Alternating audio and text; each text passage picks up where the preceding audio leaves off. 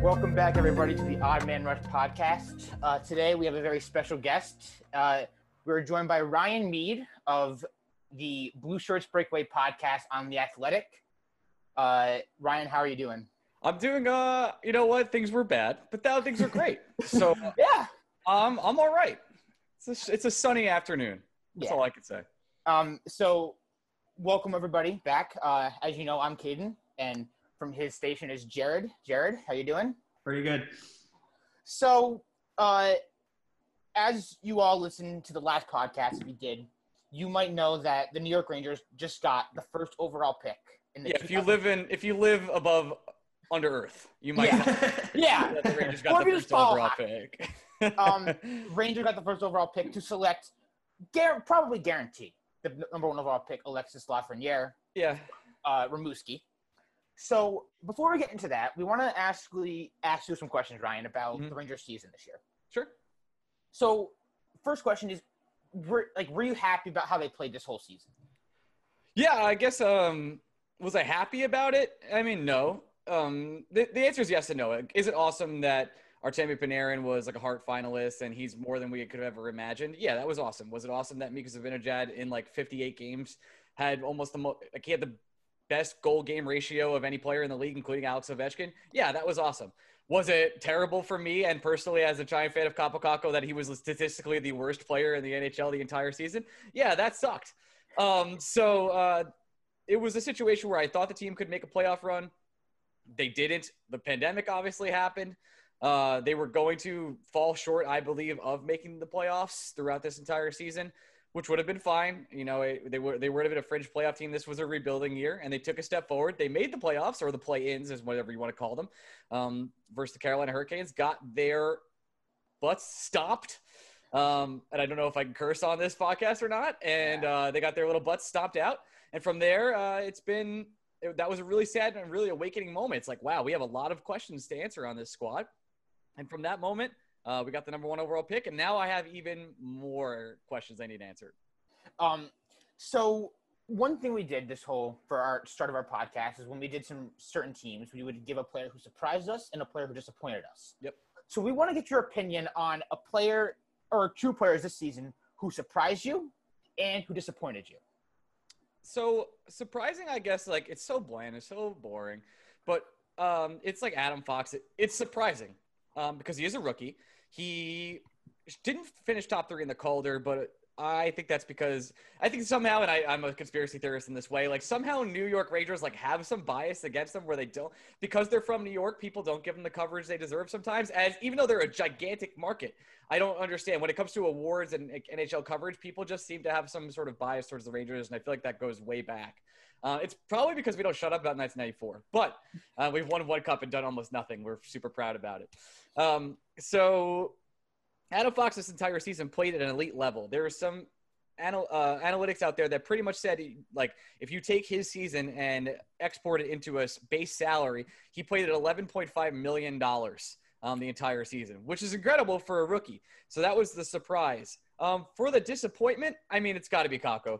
When you when you draft second overall, and the reason why Kakko was second and not first um, was because he was more quote unquote NHL ready. And I have to be honest, he wasn't NHL ready the entire season until the playoffs, when he was clearly the best player for the New York Rangers. I, I agree. Um, I tweeted out um, after I think the second game that this team was a disappointment and how they were playing was embarrassing. But the only really good players on the team coming into those playing rounds were Kaapo Kakko, Adam Fox, Ryan Lindgren, and Julian Gauthier. Yeah, and Gauthier played like less than seven minutes um, a lot of the time. I think he might have had an injury and they wouldn't say anything. He got pulled in game two. Uh, so you really didn't see much time from him. I thought Adam Fox was not himself. Also, I thought he played well, but it's just like Adam do- didn't didn't stand out at all uh, in in the three games. Uh, I don't I don't I think Trouba was the best defenseman on the on the squad for those three games, and even then, like I'm not sure like he was blowing anybody's socks off. I, I was impressed more than, uh, in the playoff series than I was in the entire season with Trouba, where I was like, I'm still genuinely worried about that contract in the long term. And I wonder if that comes back to bite the Rangers and if people start turning on Trouba. Uh, but he is still relatively young. I think he's 27 or 26. Uh, 20, I think he's 26. Yeah, I think he's 26, and I think he's going to be 27 by next season. I could be wrong, but still young in his prime, going to be able to provide to this Rangers team what they need. But you have to hope you get more than than that from him. Um, and Kakko looked like an entirely different player from start to finish. Uh, when as soon as he took the like more aggressiveness, uh, taking shots he wouldn't have taken before, taking co- confidence with the puck going down low. There's a lot he was doing where I was like, wow, this is not the player I was watching all season long.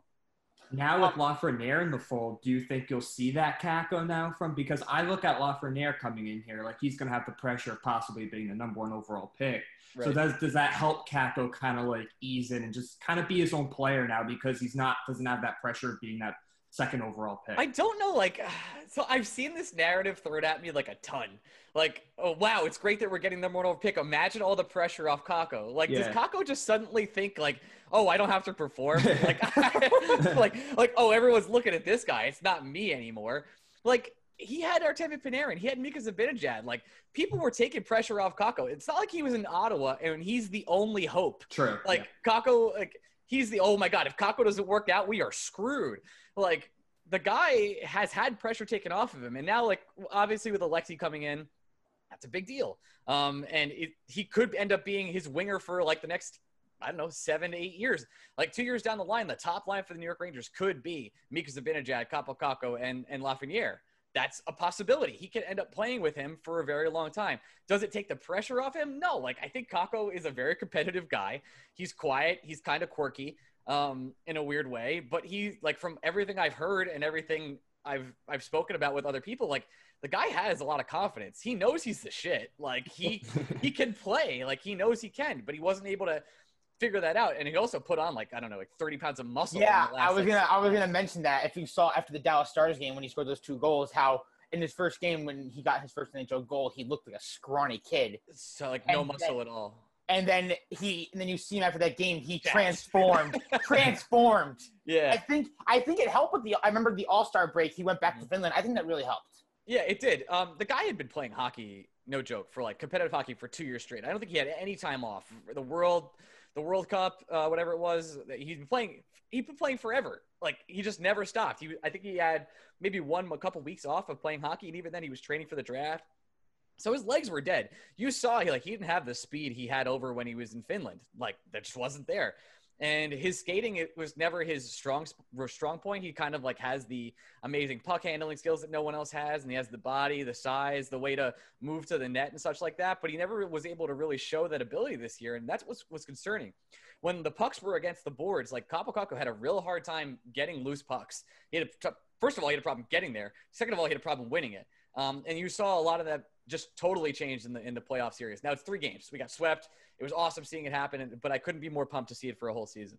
You know? Now I got to ask you because Kay and I were going into this series and we felt yes, the Hurricanes on paper are the better team, but we felt even though the pause like really killed the momentum because the Rangers I felt really like carried on momentum throughout the whole regular season. We mm-hmm. felt if the Hurricanes win, it feels like an upset because just the Rangers actually looked really well going into the pause, and then they just played flat. Were you surprised that you got swept? Did you think they could have stolen a game, or did you were you expecting? Oh, I think the Rangers could easily win the series. I, I think like I had an irrational confidence because the Rangers had owned the Hurricanes all year. Now, even if they'd owned the Hurricanes all year and they swept the season series, like the advanced stats and some of the even if you watch the games, like Igor stole a game and Hank stole a game in one of those games. So it wasn't exactly like they dominated them despite the 4-0 on this on the spreadsheet there the thing with the the Canes is if you look at the roster, loaded like top to top to top to yeah. bottom. Like they were missing their two top defensemen, and we were they were still an issue. Like I like I know Brady Skjei um, contributed to the series almost in no way except for he did score his own goal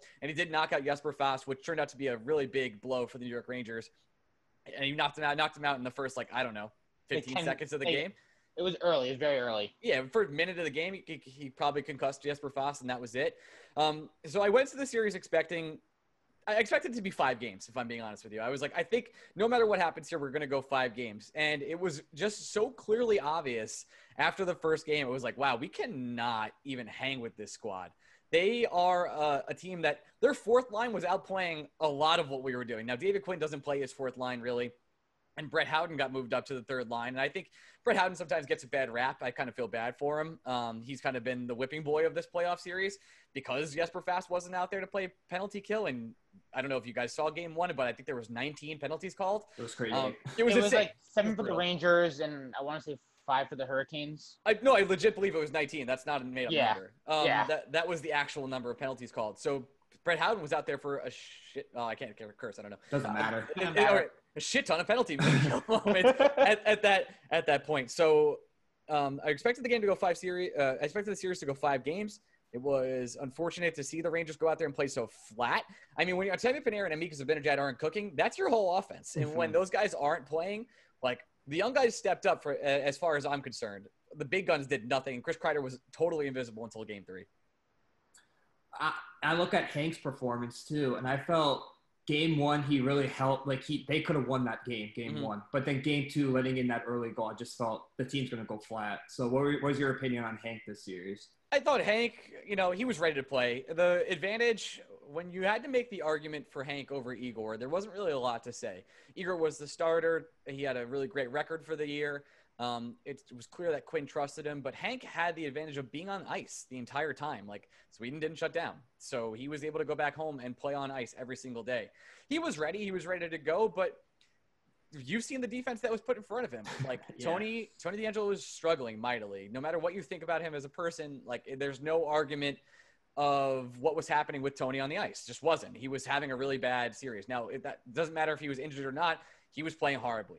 Um, same thing with Brendan Smith. Brendan Smith was getting worked. Like I like Brendan Smith too. I, I think he's not a first line defenseman. That's I'm not breaking news by saying that. he played left wing for most of the year. Like this is a guy that is now on your first line defenseman because you traded Brady Skjei. Um, he was getting worked by Aho and Svechnikov. Like that's not that most people do. Um, and then Marc Staal is a traffic cone, and that's unfortunate for me. I, I like Marc Staal. I think he gets a really bad rap. Like he got paid. Injuries derailed his career. I'm sure he would have had a better career without like you know the concussions, the eye injury, and a lot of stuff that happened to his body. He's still like not old. I think he's like two years older than me, but he he just can't defend the way he wants. And when that when three of your defensive pairings are like that, and Adam Fox isn't being his normal self, and Jacob Trouba is just being not excellent but just above average, you got a problem. Like the Hurricanes are no joke. Like they're playing the Bruins right now, or the, the series is one one as we record this. Um, they haven't played Game Three yet, but they're the Bruins are a much better. Like there's just a much better team. There's no argument than the New York Rangers at this point. Their depth is crazy, and the the Hurricanes are able to handle handle them very easily. Um, and we'll see how that series plays out. Yeah. Um. So I actually want to mention something about DeAngelo, and I kind of want to also bring in Strome into this conversation. Sure. Um. So this got me thinking because I know a lot of fans are saying get rid of DeAngelo because his character outside the ice, but he's a really good hockey player, and you cannot deny that. Yeah. So this kind of kept me in my mind to ask you. This is the they're given they're offered the same contract in the same exact length. Who are you keeping, Strome or DeAngelo? The problem is, I don't think you're gonna uh, keep either. Um, Really? Really? Um, I think because of the flat cap, I think what's going to happen is this. I know that those guys are looking for long-term deals. They're young, they're talented, you know, and I know that Tony's looking for big money, and he should be. Like hands up, you know. It doesn't matter what you think about him. Like he's his offensive ability as a defenseman is is tremendous, um, and he's going to be looking for a long-term deal. Here's the problem. Unfortunately, there's a flat cap now Yes. and a lot of those players aren't going to get what they wanted. I truly believe the Rangers were lining up to give Tony DeAngelo some serious cash. Um, and then the flat cap happened. And then they realized, oh, if we sign Tony DeAngelo, our right side is now that's our right side for our Stanley Cup window. That's it. You, you're playing Adam Fox, Jacob Trouba, and Tony DeAngelo for your Stanley Cup run. And you just saw your right side get absolutely demolished um, in a Hurricane series. So do I think they'll they'll explore trades for Strome and and DeAngelo? Yeah. And I Tony DeAngelo to me is a better player than Ryan Strome. He just is. He provides more to your team. He provides a. It's really hard to find scoring on defense. You guys know that, especially of that level. But if you can't defend, you can't win. Like that's just what it is. So the Rangers are are really having a lot of problem at center right now. They put Heal at wing during the during the playoffs expansion. So I think you're going to see there there are a lot of players that are going to get explored in trades. It's going to be anybody that's not on long term contracts. You're going to see Ryan Strome get his name out there. You're going to see Tony DeAngelo. You're going to see Buchnevich's name out there. You're going to see Georgiev's name out there, especially because they just got Alexi. Um, there's a lot going on there. If anyone's not signed for more than three years and their name's not Mika Zibanejad, they're going to be explored. And if they can get something they feel is a fair deal back, I don't see that happening. Just and just one last point on this, I really do think both those guys are going to get taken to arbitration and they're going to go on one-year deals again because they're going to wait to see how the landscape pops out um, after this year. Now that sucks for them because they both had career years, absolutely both of them. They and it's that's what you have to worry about for next year. Can these players who had career years, Mika Zibanejad, Tony DeAngelo, Ryan Strome, the best years of their of their entire career, can they repeat it again? Now, reminder: you didn't make the playoffs, and you had four players. I didn't even talk about Artemi Panarin have career years. Yeah. It it's an interesting situation that the Rangers are in right now. They do have a lot of good young players coming up, and they do have a lot of um, contracts that are tradable away. So they're not in a terrible cap crunch, unlike some teams that we've seen play. A lot, uh, a lot of teams, by the way, and that's going to be what's such an interesting point about the offseason is, and something we've been talking about on our show, um, which is the offer sheet, and it's deadly right now for a lot of squads. And there are players like Anthony Cirelli um, on the Tampa Bay Lightning that we'll be targeting. I'm just saying. Um, uh, uh, uh, but there are teams that are in cap crunches, and you can you could be like, hey, we could make a trade happen and be friendly, or we can do this offer sheet, and you tell us what to do. Yeah. And I think that's what's going to happen. But the the NHL happens to be a good old boys league where they no one really does that ever. And one the only time it really happened is Montreal gifted gifted Aho to the Carolina Hurricanes, who had. Yeah such a stupid move. Had had the had the cap space, and then we're we're able to sign Aho at eight point five million dollars when he's an eleven million dollar player. Congratulations. Yeah. Keep an eye on Montreal though for Barzal. If everything kind of falls into place again with the flat cap, eighty-one million dollars. I'm t- I've been telling Caden, watch out for Montreal. They're always going big name hunting. They need that guy, and Barzal's going to be there. Hope, I think the Rangers might do Barzal too. Really? So, I mean, bring him over. Bring him over. I oh, okay. I, this isn't my point, so I'm gonna give credit to Greg, my Absolutely. co-host here. Yeah. Um, but he came up on it on the spot on Monday. He was like, okay, you have Kakko, you have Lafreniere, Lafreniere, sorry. I'm, just, I'm still getting used to it. Lafreniere. And now you want to give up your next first four round picks. Like, if you're expecting to be competing and you're expecting to be late 20s, it's hard to get guys in the late 20s. Yes, the Rangers just drafted Niels Nils Lundkvist. Yes, they just got K'Andre Miller. Like these next couple drafts, like it's still hard to get guys in the late 20s. If you look at the draft, like asset, like capital, past 15, it is hard to find dudes. And then you just find these guys randomly, like Tampa Bay Lightning do in the second and third round. They become superstars, assholes. And um, just, that, that's what they do. Like, you know, we, we get Buchnevich, they get like Nikita Kucherov. It's the same shit. Second so, round. Yeah, I hate it. So, um, I, I do you would you give up your next if, if if if you I could tell you right now, hey, would you give up your first four round draft, first round back draft picks that are 20 or later for Barzal, who's going to be your center and you have this all this draft capital and all these draft prospects, you don't have to give any of it up. Would you do that? And you get to hurt your exact rival. It's like, okay, well, it's pretty convincing. Like, yeah, maybe you would do it. Now, the the counterpoint to it is, would Gorton want to hang on to those first round picks and use them as ammo at trade trade deadlines to bolster the team for teams that are desperate? Maybe the long term value is greater in that way. Who knows? Because um, you kind of pigeonhole yourself into that way. But I would love to be pigeonholed into Barzal and uh, Mika Zibanejad Kakko and all these players. Speaking of trades, though, so you mm-hmm. guys have the first overall overall pick, obviously. Yep. You're on the your podcast is on the Athletic. I love the Athletic. I Thank read you. I read an article yesterday saying you can't just you just can't hang up the phone when the Kings or the Ottawa Senators come calling. If for for some for an example, Ottawa calls in says we'll give you a third and fifth, meaning the third pick and the fifth pick and a prospect yeah. Do you think the Rangers think there? Do you think they're just set on Lafreniere number one? I'll tell you this: I have insider information that they're calling season ticket holders saying they that Alexei Lafreniere is going to be a New York Ranger. So you want to renew? Breaking news right here! Breaking news.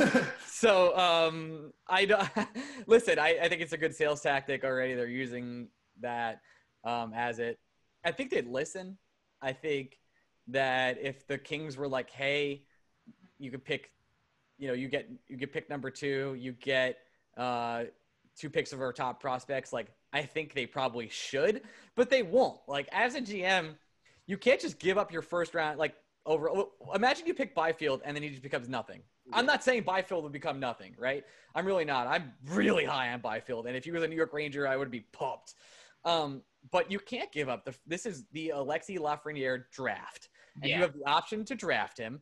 And then if you go down and you trade, and those guys don't work out to full maximum potential, you will never live it down ever. And then if uh, if Alexi becomes anywhere near the Sidney Crosby, Connor McDavid level, and he's not those levels. Let's make sure that we say that he is Yeah. not that kind of player. He is a level below. Still, if he becomes anywhere near that, if he becomes a top 10 player in the league and those guys are like not even the top 30, you never hear the end of it. There's no reason. They're not going to risk it. Uh, but that, that kind of answered one of my questions. Uh, I was like, as I knew the Rangers are kind of looking at centers for some new pieces. hmm And I know there's some there's some uh, a good center in Quentin Byfield, and there's a good uh, like um tool player in Tim Stützle. Stützle. Yes, Would uh, you I think it is. I, I don't know. yeah, I, I had to look it up to listen to it to hear how I say it. Um, do you even consider taking them? No, I can't. Yeah, because because if you if you had this the chance to do something that is like so legendary and draft one overall. Even if like value town usa comes where it's like hey three five and another pick and that fills out your squad and maybe that's the right move. It, it might actually be it but you have to have the cojones. Like you have to be like okay i'm gonna draft what i know is a is a 10 time all-star. Like it the Lafreniere projects out to be like a serious player for a long, long time. And he's as safe as they get. Like he's just he's already that good. It's he's he's above what Kakko was. I would say like if I, I people always ask me this question, and I I do this. Drew Way, who's our prospect expert at Blue Shirts Breakaway, he told me this: if Kakko was in this draft, he'd probably be drafted four or five, like in that way. Um, and he could he could be in the top five. He could be drafted three, but Lafreniere is over the last five years, he would probably be ranked number two overall in, in top top overall draft picks. So he's a guarantee. He just is, and to trade that is so hard to do. Yeah. Where do you put Lafreniere? Second, third line, first line? Where do you put him? Unfortunately, he's going to be on the third line um, when he first gets here. Uh, it's going to be a learning process. I think Chris Kreider eventually ends up on the third line. Um, and they're going to have to figure out what they're doing at center. I think that'll be a big thing the Rangers explore this offseason. Can they make a trade for Ursorelli? Can they offer sheet somebody? Can they find that that elusive center? Because the Rangers aren't looking to compete this year. Let's make that super clear. They have $10.1 million worth of Brendan Smith and Marc Staal on their roster that they cannot get rid of. And that will not be happening. They're right pressed up against the cap. It's going to be real tough. Their year for competing is not this year. This is a development year anything they do in the playoffs, even if they make the playoffs, is all gravy train. 2022, all the money comes off the books. Now, there's a lot of rumors what's going on with Henrik Lundqvist. They've had they've had the conversation saying, is he going to be retiring? Is he going to be taking money? Are they going to cut him? Who knows? But all the money comes off the books in 2022. Do you have a ton of money coming up? You could start re-signing because of Benajad. You could start getting everyone else if you wanted. Um, you could make a big free agent signing. You could do all these things. That's the year that everyone's going to be coming over. Nils Lundkvist will be here. K'Andre Miller will be here. Um, Kravtsov will have hopefully a year under play. Kakko will be two years in the league. Lafreniere will have another. Will have another year in the league. Like these, that's the year you're going to see the Rangers try and make their push. I'm so happy you brought up that you don't that the Rangers aren't winning next year because I kept on talking to so many Ranger fans because a lot of my friends are Rangers fans. Yeah, They're all were like they're all were so like at a high because you guys had a really good regular season. For the Rangers, that's a pretty good regular season. You saw strides, you saw good uh, prospects come up and really Mhm. play well. And then you got to the playoffs, and everyone's like, "Oh, we're gonna win. We're gonna beat Ha- Carolina." They voted no for this playing game because this playing rounds because they're afraid of us. Yada yada yada. yeah. I I was just- one of those people. Yeah, so but- was I. but I kept on just I told them like and when they lost, they got swept. I tried to tell them it's not a, you weren't a cup team in a blink of an eye. Like No, you gotta you gotta realize it's gonna take a process, and you're still in that process. And I'm just glad you brought that up. That Look- look they're at the not bottom gonna be instant six winning. of the New York Rangers. Like yeah, to win a cup, it's this isn't the 1990s anymore. Like you can't have the bottom six that you have. Like I rewatch, I recently rewatched the entirety of the 94 Cup run for the New York Rangers. Like it's pretty much Brian Leetch like by himself. Like I have to be honest, he plays like 40 minutes a game sometime. He just does. Um, you can't win that way in the, the new NHL. You need to have the depth, and that's why having Chris Kreider, like despite it being an issue with the flat cap in the long run, having him be your third line left wing, like that's a good problem to have. Like that's a lot of good matchup problems, especially in the future. You've got you're gonna have to have three lines deep and a suitable fourth line if you want to win a cup. And you have to have six strong defenders. No cup team has ever won with. Uh, I think most cup teams win playing seven defenders total or less. Um, they don't play anything else. So you need to have all your defensemen together. You need to have them all healthy, and you need to have them all be good. We don't have any of that right now, and our bottom six is terrible. So uh, next year is about to fe- is about development, and the year after is really when the cup runs start. Um, so another question about Lafreniere that I've I've seen some videos about who people compare Lafreniere to. I've seen people compare him to a mixed style of Huberdeau and Ben. I've seen people say, um, sometimes Ovechkin. But I want to get your opinion. Yeah. At this point in time in his career, for the style of play that you've seen Lafreniere play at, Mhm. who do you compare him to in, today, in today's NHL or to, to the past NHL players? I'm not gonna. So the comparison I've seen is Matthew Tkachuk. Um, I just butchered his last name. Sorry. Um, and That's how we say it. Yeah, okay. Uh, I think I butchered it, but it's all right. He, I, I, that's the player I've seen him compared to, like the same like wavelength. I think he's gonna be a much better player. Um, here's the thing: he's a, a really unique player because his vision is unlike anybody else. His playmaking ability is unlike anybody else. If anyone says like Ovechkin, like that's not true at all. Like the guy is not a pure goal scorer. His shot isn't what his makes him special the, his what makes Lafreniere special is his playmaking ability. I've only watched the highlights. You know what I mean? I haven't like studied this guy for a long time. I've only he's only been in my life for a week. There was no way I thought he was going to be a New York Ranger. How could you ever expect that? Especially knowing that we wouldn't win the lottery. That's insane. And we did. Um, Yeah. So I got to watch a little bit of the clips this week, but really it's his vision, his ability to make plays from anywhere on the ice, and they're advanced level plays, especially for his age. So I don't know who to compare him to in the NHL, but just know he's an advanced playmaker who has the ability to score. He usually goes to the net if he wants to score. He is not a sniper. That is not his ability. Um, he scores around the net because his puck handling skills are tremendous and his passing skills are are at. He makes it scoring goals so easy because all you have to do is tap it in. Um, and that's what's going to be so good about him. And he's going to make anybody he plays with a lot better in that way, which is why it's so impressive for him. Like Kakko is a goal scorer. He's a north south player. He's a big, big guy who's going to only getting bigger, only getting stronger, who can get to the net, who can bully people around the net. Well, Lafreniere is going to be a totally different kind of player, not physical, but a skill player that can pass to pass to anyone, anywhere, anytime. What's your Yeah. opinion on David Quinn? Great question. Um, I think David Quinn's real test starts now. It has been a trying two years. I don't think anything Quinn has done has been terrible. I don't. I've never been a moment where I'm like, oh, I, Quinn, this is awful. Like we got to fire this guy now. I think he is really suitable to in-game adjustments. He tries to change things to play the hot hands. His lines get changed up constantly in the game. He- like people will freak out about the lines they puts out, and like by the second period, they're all changed. Like that's just that's just what it is with him. I think he's learning how to be a coach in the NHL, but the test really starts now. I think he got outcoached in the Carolina Hurricane series, but he also needs yeah, but he also needs his players to play. Like he needs Artemi Panarin and Mika Zibanejad to do that. Now it's his job to motivate them, of course, um, but he just they, they didn't play and he couldn't get them to go. He took the blame and he did the right thing. Um, but his real test starts now. He was handed the number one and number two overall picks. He was handed Artemi Panarin. He was handed Mika Zibanejad, and now he has a, a- a- hopefully a franchise goalie in Igor Shesterkin.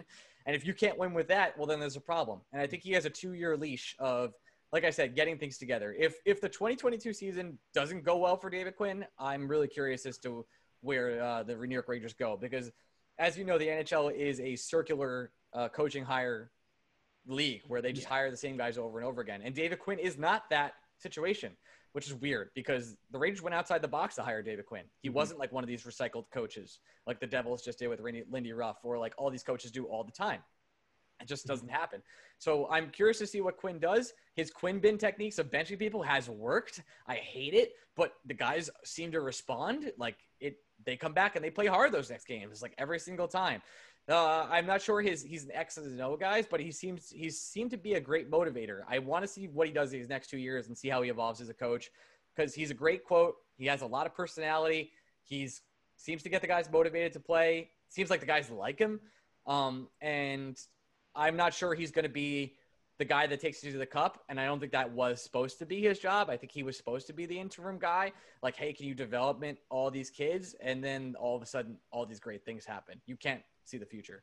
Do you still think there's a fast internal clock though because John Davidson didn't hire him? Because normally when guys like him come in, they want their own guy at the helm in all of sports. Like, do you still think there's an in- internal clock there, or do you still think he'll be there for the next two years? I think you could say that about Gorton too, though, right? Yeah. Gorton's not JD's hire, but Gorton has made some good moves. He's made some bad moves. Like, and again, you can't see the future. Like, yeah, it Yeah. sucks that we traded JT Miller and now he's awesome in Vancouver, but JT Miller was a problem on the New York Rangers. There was a lot of issues, and like they didn't really like his attitude and all this shit. And he wasn't that great when he was a New York Ranger. He needed a change of scenery. You can see this all the time in all sports, by the way. Yeah. Um, in, in Sonny Gray, it was terrible on the Yankees. he was awful, and Awful. now he's now he's going to be a Cy Young contender on the Cincinnati Reds. Like that's just the way it is. And there, there there's so many different uh, situations for that. So has Gorton been a perfect GM? No, um, but I, I think Davidson is a really trusting guy, and if you earn his trust and you stay on his side,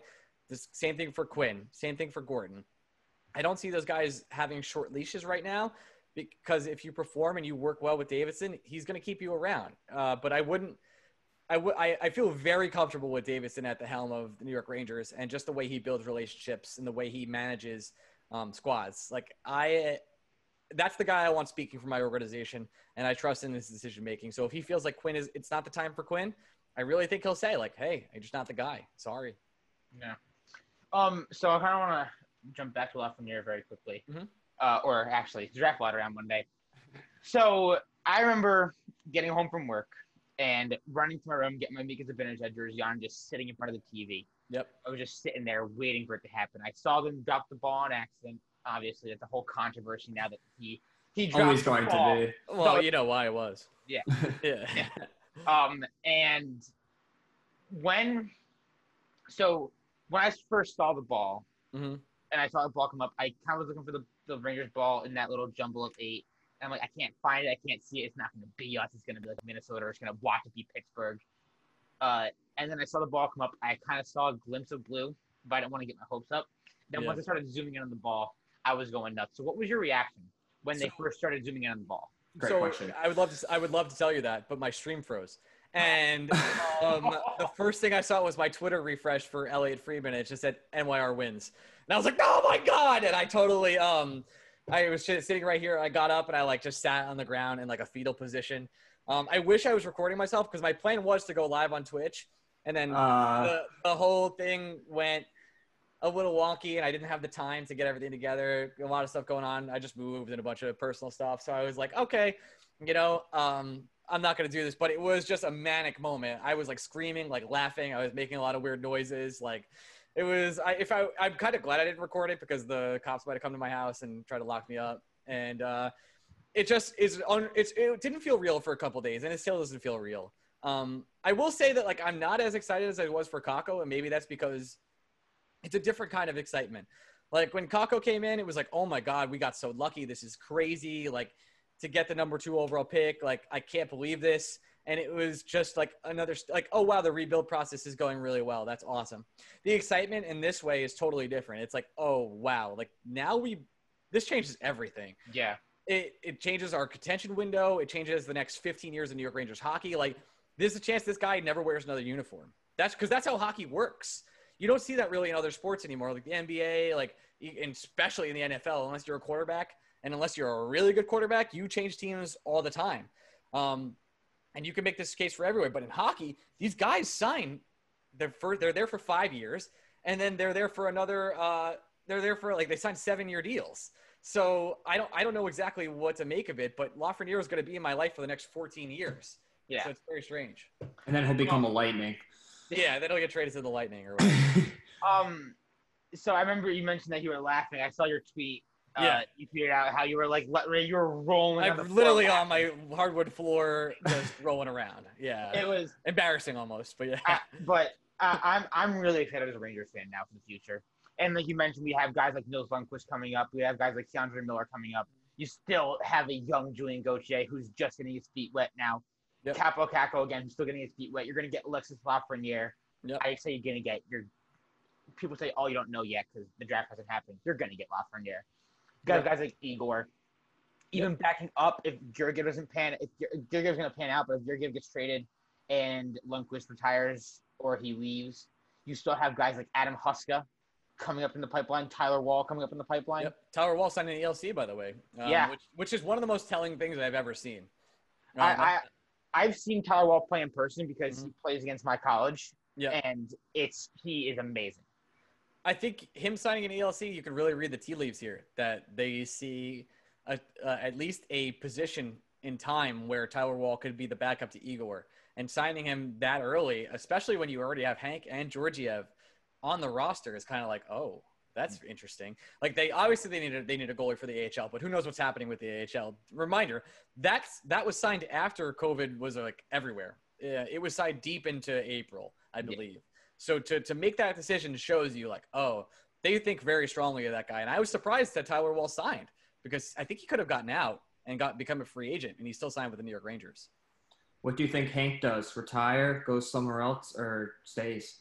Um, the little birds out there are always talking about how there's some sort of Frolunda play with his brother, go back. His brother's the captain. He retires and then like leaves all the money on the table. Do you know how hard it is to leave 8.5 million dollars yeah. on a table? Like Yeah. that, like uh, it's it's really hard to do that. But he has all the he's made a lot of money in his career, no doubt about it. If he wants to be happy, he's not going to play on the New York Rangers. No. Very, very clear. They're going to play Igor. They're playing Igor for the future. Hank, if you want to be a backup for 20, 25 games, who knows how long the next season is, by the way? They might cut it short. Like, they, they haven't announced that. They're looking to start in November. Suddenly, all of a sudden, we're talking Seems about so short. what? Like, what are we doing? The cup's going to be given out on like October 9th, the late, like the latest. Um, we're going to start in November, I guess, um, December, something like that. So I'm really curious as to see. They had some conversations. I think there's, I, I really think everything's up up on the table. I don't want to cop out here, but Yeah. I think they've had the conversation about buying him out. I, I've multiple beat writers have told me they think they're going to buy him out. But really? also, yeah, I mean, Vince has been on our show. Rick has been on our show. They both have said, like, hey, I don't know. I, I do think the buyout's coming for Hank. And they like Georgiev, by the way. They really, really like him. Like when they were, there was a joke where Jeff Gorton was asked, "Hey, what would you trade Georgiev for?" And he like offered some ridiculous package. Like some reporter gave him some ridiculous package from the Toronto Maple Leafs. He was like, "No, higher." Like it's it's they're super high on him. And why would Gorton trade Georgiev if he believes he's a starter in the NHL? And I say this on every show I'm on. I'll never understand the goalie market in the NHL. So many teams don't have goalies. Georgiev has proven himself to be what is, I believe, a starter in the NHL. And yet, the most they'll give for Georgiev, who could be a starter for five years for their squad, is like a second round pick. They're like, yeah, I guess we'll get a second round pick. Like, what? I don't like someone. someone explain to me, like, you just got a starting goalie for five years, and you think that that that value is a second round pick? You can't even throw in a prospect. That's it. What is what is good enough for that? So if, if Gorton believes that, hey, if Igor doesn't work out, because Igor is still not a sure thing, by the way, it's only been 12 games. We have to see exactly what he is. But if he thinks Georgiev could be that contender with with Igor to push him, and Georgiev, by the way, is an all class guy. Like I, I've had the opportunity to meet him and sit down with him. Like just uh, a total gentleman, a total well spoken guy who is very humble but yet confident in his ability. They love him there. So I, I if if they could get the right price for Georgiev, I think they'd trade him. But with Hank, they're I think the buyout is leaning there. The Burrs are saying they're he might go back to Frolunda, and if they trade Georgiev, he'll be the backup next year. I think that's that's your options. I know. Pan- did Panarin exceed all expectations for you this, this season? yeah, he's fucking awesome. Like, Yeah. yeah, dude. No, man of man of few words. Yes. yeah, like I don't know what else to say. Like you, the heart candidate signed, came over, um, played out of his mind. Like loves being in New York. Like was super clear. Like was filming videos at his hotel room on his like his cell Yeah. phone up to his face. He's like, "Hi, New York Ranger fans. Uh, I love it here. It's amazing. Uh, I'm gonna be awesome." Like, and he's he's a full cla like that's another guy like he's might be the most fun superstar I've rooted for in hockey history. Like he just wants to do his best. He talks shit and backs it up. He Mhm. like is fighting for everyone else on his team. He just wants to make New York fans proud of him. Like he's really quirky. He's super strange. And like I yeah, but in like the, a leg, the leg kick. the yeah, the, the leg kick, like you know his Instagram. He's like shirtless, cutting meat, and his his caption is "I'm trying to poison people." Like I'm like, okay, I love this dude. Like he's. Uh, I, I really like weird weird players and people with weird personalities, um, and he's definitely got it all. All right. Um, captaincy. Let's get into this quick. Oh, that's what that's just interesting. Yeah. It's Oh. the Binner. It's the Binner chat, isn't it? So no, I'm gonna I'm gonna counterculture everybody. They're not gonna give the the captaincy away until Marc Staal is off the team. So if, Oh. if- okay. if Marc Staal is on the squad next year, I still don't see them giving the captaincy to Mika Zibanejad. I think, and I think the order actually goes Chris Kreider, Mika Zibanejad, um, Artemi Panarin. Those those will be your A's um, in some order with Marc Staal. But I think that Chris being there for the old guard and being sort of a voice in the locker room, um, and being the person he is and being there forever, they might reward him with the captaincy. It could be Mika Zibanejad, but they're best bros either way. Mhm. Um, so I think Marc Staal, they're waiting for Marc Staal and Hank to be off this team to name a captain again. Interesting.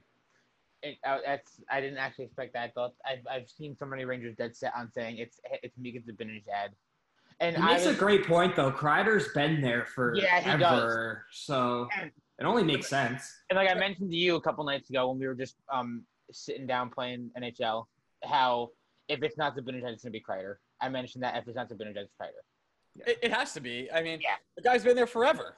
Like he's he's legit a veteran now, and he's around for the next six years. Like they love him. Like they wanted Chris to stay, and Chris wanted to stay. Let's make this super clear. Like I, I Chris took a discount at the time. Let's make like yes, the cap is flat now, and yes, they worked to the last minute, but there was a deal in place with the Colorado Avalanche. Like there was, and Chris decided to stay instead. Um, like the deal never got done. They couldn't figure it out. Like they couldn't figure out the pieces, but there was a lot of talking back and forth with the Avalanche, and I think they were going to work something out. But Chris really, really wanted to stay, and Davidson wanted him on the team because they love the guy.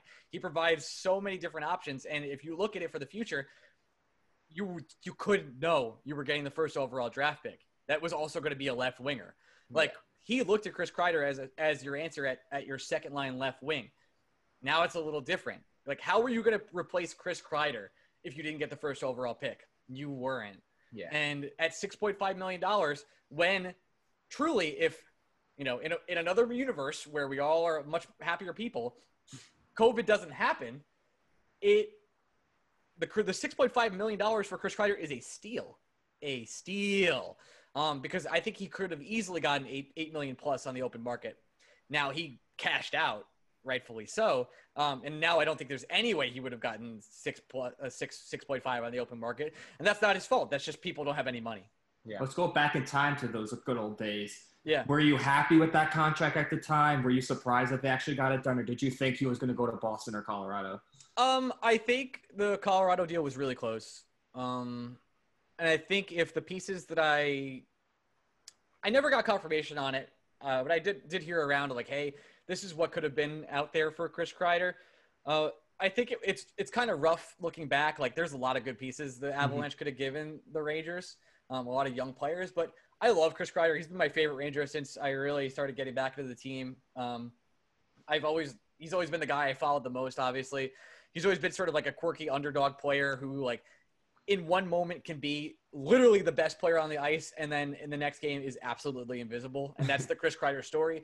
Um, he could take over a, like the, the capital series from a couple years ago. There's a lot of series where chris kreider just turns it on. It's like oh my god this guy's the best player at hockey. And that happens for seven minutes. Um, and that is exactly who chris kreider is. So i was thrilled that they signed it. I love chris kreider. 6.5 million at the time was an absolute steal. Um, to stay because with the cap going up, it, it, was projected to go up to somewhat 87, 87 million or maybe 90 million, depending on what would happen. Not happening anymore for two to three years. Uh, and if you could just add, that's pretty much like adding Chris Kreider for free. Like if you think about it, like that was the cap. You were getting this cap space for getting Chris Kreider, and that's just not the case. So very happy about it at the time. Happy to have Chris on the team. Um, and remember, the New York Raiders have traded and bought out everybody they've ever loved. Um, everybody, Shattenkirk, every like they bought him out with two years left. Like they don't they don't care. They'll trade. They traded captains. They traded two captains. Um, and Chris Kreider doesn't have a full new mo- no move contract. It's 11 teams that he can't trade to. Um, and from my understanding of just looking at some websites that cover these things. So down the line, could I see them tr- tr- dangling Chris Kreider to another team, despite how much they love him and despite him being the captain? Yeah, I could. Tampa's on first on the list because that's who Yeah. always seems to be. They traded. have no money. no, I know, I know. They they have the, the biggest cap crunch in history. They got to talk about Cirelli, Mikhail Sergachev, Yep. and Eric Zar- uh, Zarnik. So they, they're going to have to. Is Killorn going to get traded? Is Tyler Johnson going to be sent to Seattle for the expansion draft? Like they have a lot of decisions to make. Yeah, I think they'll figure it out. They're a very smart team, but I hope No, we they- take advantage of them. So Um, let's go. Let's go around the league though, shall we? Sure. What what what have you thought of the like the qualifying round and everything going on? Like, what'd you think of it? Like, Um, I thought the qualifying round was fun, especially because we had no hockey. Um, but I never want to see it again. And that's not because the Rangers got their asses kicked or anything like that. It's just because 16 teams is too much. I mean, 24 teams is too much. Like, you have to be reward. The regular season has to be worth something, because I think the regular season is too long now. Like, yeah, I love watching hockey, but 82 games is too much. I feel the same way about basketball. I feel the same way about no, baseball. I don't feel that way because baseball is that's the grind of baseball. Like, I think you need that. You need that. You need that. But in hockey and especially basketball, I think you'd be much more much more well suited at 60 games, at 64 games. And I think that hockey should have like a hockey day. It's just like football does, where it's like on Saturdays or whatever. I know college football is so big, but you just pick a day where everyone's playing hockey that day. Like I think if we had less hockey games, it would, there would be more exciting quality on the ice. There would be more like, hey, today's the day. Like everyone's playing. This is awesome. Yeah. Um, and it's just too many games. And if we're gonna go back to 82 games, you cannot, you can't do, uh, you can't do 24 teams. Even with 32 teams in the league, you need to keep it at 16. Agreed.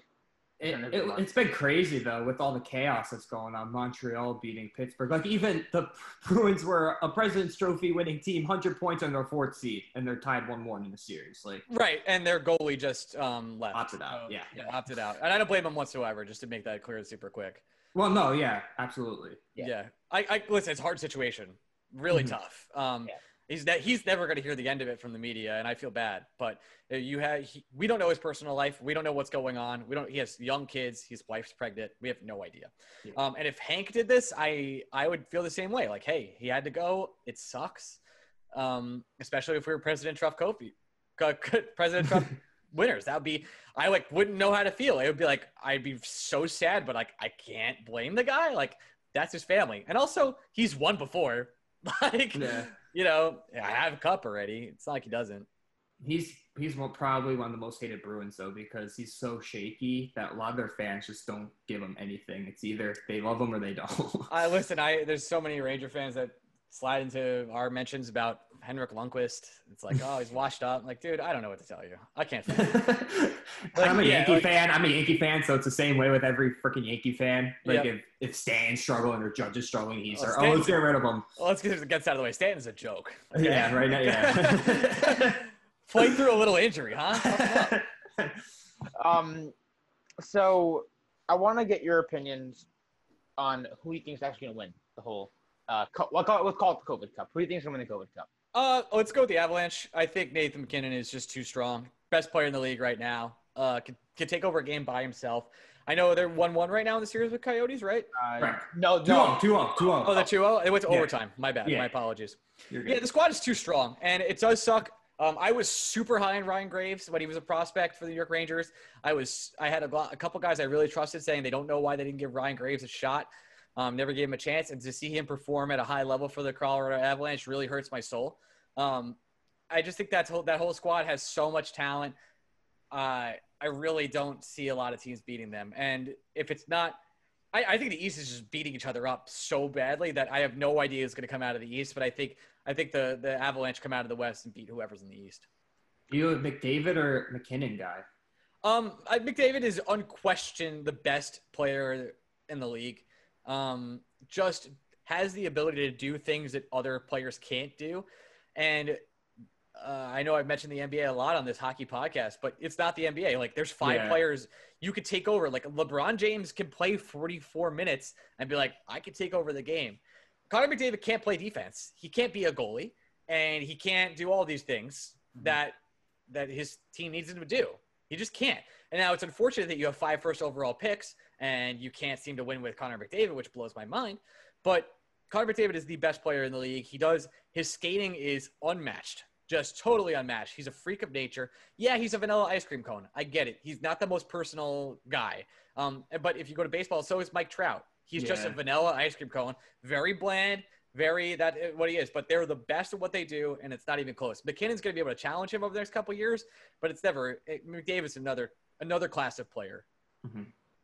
It, it's interesting because one of our big talking points, me and Jared, who do you rather have MacKinnon or McDavid, or even the MacKinnon Rantanen setup uh, versus the McDavid and Draisaitl setup. Right. I- It, Yeah.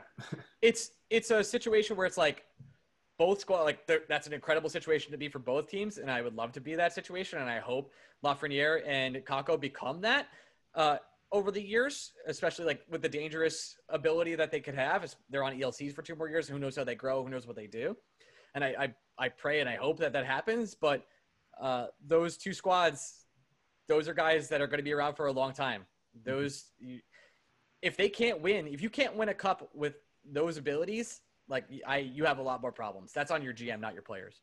What do you So- think of Columbus? I just gotta ask. What because your old coach is there? He Mhm. they buy into his system. Like Love what do you? I know. Like Love towards. like what do you think about Columbus going up against Tampa when their series is tied one one? They're gonna play tonight at seven. really hard for me not to root for Torts in every situation. Just I want to run through a wall for that guy, no matter what he does. Uh, you could tell his players love playing for him. There's been a bunch of other players that have come out and be like, I would love to play for Torts. Like I think Matt Boletsky tweeted that the other day. Like there's a lot. Like, he just gets your guys to, to play, and he has his his system is in place, and it's hard to beat. He's going to out tough you. We're going to play really stingy, really trappy sort of hockey, and it's you're not going to beat us easily. It's just that's it's a system player and and our system coach rather, and it works. You could see that he's winning with players that are not of the skill level of Tampa Bay Lightning or other players in the league, and he deserves all the credit in the world. I, I love that squad. And if they weren't in the Metro, I would be rooting for them all the time. Gotcha. Um, I, I don't really have any any more questions. I think we got a lot of it out of the way. Uh, do you have any- quickly, quickly, quickly. Who's the East? I want to know who's your East team coming out against Colorado. Um, I hope it's If not you- the Islanders. I really want them. They look good. Trot, I'm telling you, Trotz is the best coach in hockey right now. He, Trotz, it's annoying. Um, I really this year would be really shitty if the Islanders won. Um, yeah, we got the first overall pick, but uh, the only team I don't want to win in the cup is the Islanders. I could deal with everybody else. I don't really care. Um, I and I don't want it to be the Hurricanes either because we have the first overall pick. I I Rangers South is who I'd go with if they can get it together. Um, and Tampa Bay Lightning, I think they can come out. They they have the most talent. They have they have all the pieces. And if Stamkos can come back to the bubble, uh, that team's going to be very, very, very dangerous. So I'll take the Tampa Bay Lightning despite Columbus having their number. yeah, yeah, it's not looking too good. Can I tell you one thing about your guys' podcast? yeah. Yeah. So um, I'm a big into doing research on all my competition and scouting them out and seeing and, and then bragging about it. Um, but when you you guys have what is called the optimal SEO on iTunes, and I don't know if this was done on purpose or not. So what you did was, and I have it here, the Odd Man Rush podcast, right, Jerry McCabe. Um, you named a couple of your episodes from 2020 after the actual teams. So if you search New York Rangers on iTunes, you actually show up before us sometimes because the exact SEO is right there for New York Rangers. Maybe not done on purpose, Oh, But- That wasn't. but it is funny because if you go on, if you search New York Rangers on iTunes, you guys are the first result because you have an episode that's literally titled New York Rangers. Wow. I, I actually don't know I that. honestly did not think about that. And I've been looking at this for a long time because I was like, what the hell? Um, because we pop up right away. We have like all these episodes that are there. And it's just Odd, Odd Man Rush podcast. And I was like, what is this bullshit? And then I looked and I was like, oh my God, they have an episode literally named New York Rangers. And it pops up right at the top. So if someone searches on iTunes New York Rangers and they go to podcast, your guys popped up. Same thing with Washington Capitals. Same thing with the other teams you guys cover. yes. We only we've only done four, so it's only a four four. I know, but I'm just I'm just letting you know. I was like, I don't Yeah. know if this is a mistake or brilliancy. no, we just we just want to start up a podcast, so we're just trying to get up. We're- get we're started, so two, two big hockey fans. We've been best friends since since uh, like high school. high school, and We're going into our junior years of college, so Congratulations on surviving college Thank you.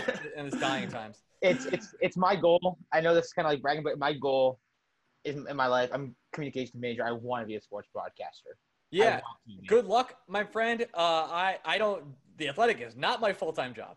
So, uh, I gotta say though, I love the athletic though. Thanks, I have man. this subscription. I love it. I listen to all the podcasts. The They do a great job. They're great. Uh, the a lot. I'm I'm gonna pr- pump out the company obviously that I work with. Not my full time job, but it is my second time job that I do on every Monday and Wednesday night.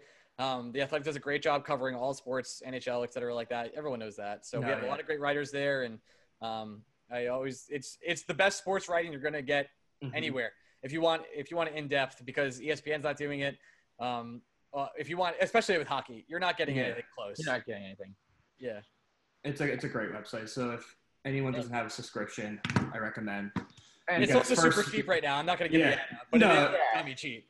And you got a first free year too, because that's what I'm on currently. I'm on my first free year. So Yeah, it's awesome. So just check it out, everybody. and any Rangers fans, if you haven't already heard of the man we're speaking with, Wow. go go listen to the Blueprints. Go listen to the Blueprints. Unbelievable. Yeah. 248 straight Monday nights recording. Never missed an episode. Um, we do two episodes a week now. And uh, Blue Shirts Breakaway, we're now we are now a top 10 podcast of all time. hockey. congratulations, Thank you. congratulations. Congratulations, Thank you, thank you, and uh, we are top four all week. Uh, Chiclets obviously number one, destroying everybody. They're a top five sports podcast. I don't know, so I can't can't can't imagine beating that. But super happy to be in the top ten, especially when we just cover one squad. Yeah. Um. So Can't thank you enough for coming on. Oh, yeah. Yeah. talking with us. I, I, I was excited when you when you mentioned that I'm willing to go on any podcast, and then I had to reach out to you. Did you go on anything crazy? or- No, I've got two podcasts right now, and that's really it. I'm gonna do a movie podcast, I think, and that's really it. So uh, the real problem is that I'm running a half marathon because we won the first overall pick. And, and another problem is you have to go to uh, the Flyers game in the in the Pope outfit. Yeah, so I do live in Philadelphia now. I moved here in December. Yep, uh, and it, uh, I will say there it's true there are garbage on the streets, um, but there are some nice parts of it too. So I'll be making the pilgrimage pilgrimage over there um, when the Flyers play at home again versus the Rangers. Unfortunately, Man. So Thank you wanna- for joining us, Ryan. Like Yeah. seriously, we appreciate it. of course, man, appreciate it. Uh, thanks for taking the time, and we'll, we'll talk to you guys soon. Can't thank Absolutely. you enough. Uh, so thank you all for listening, and we will talk to you guys uh, whenever we can. Thanks, Ryan. No problem.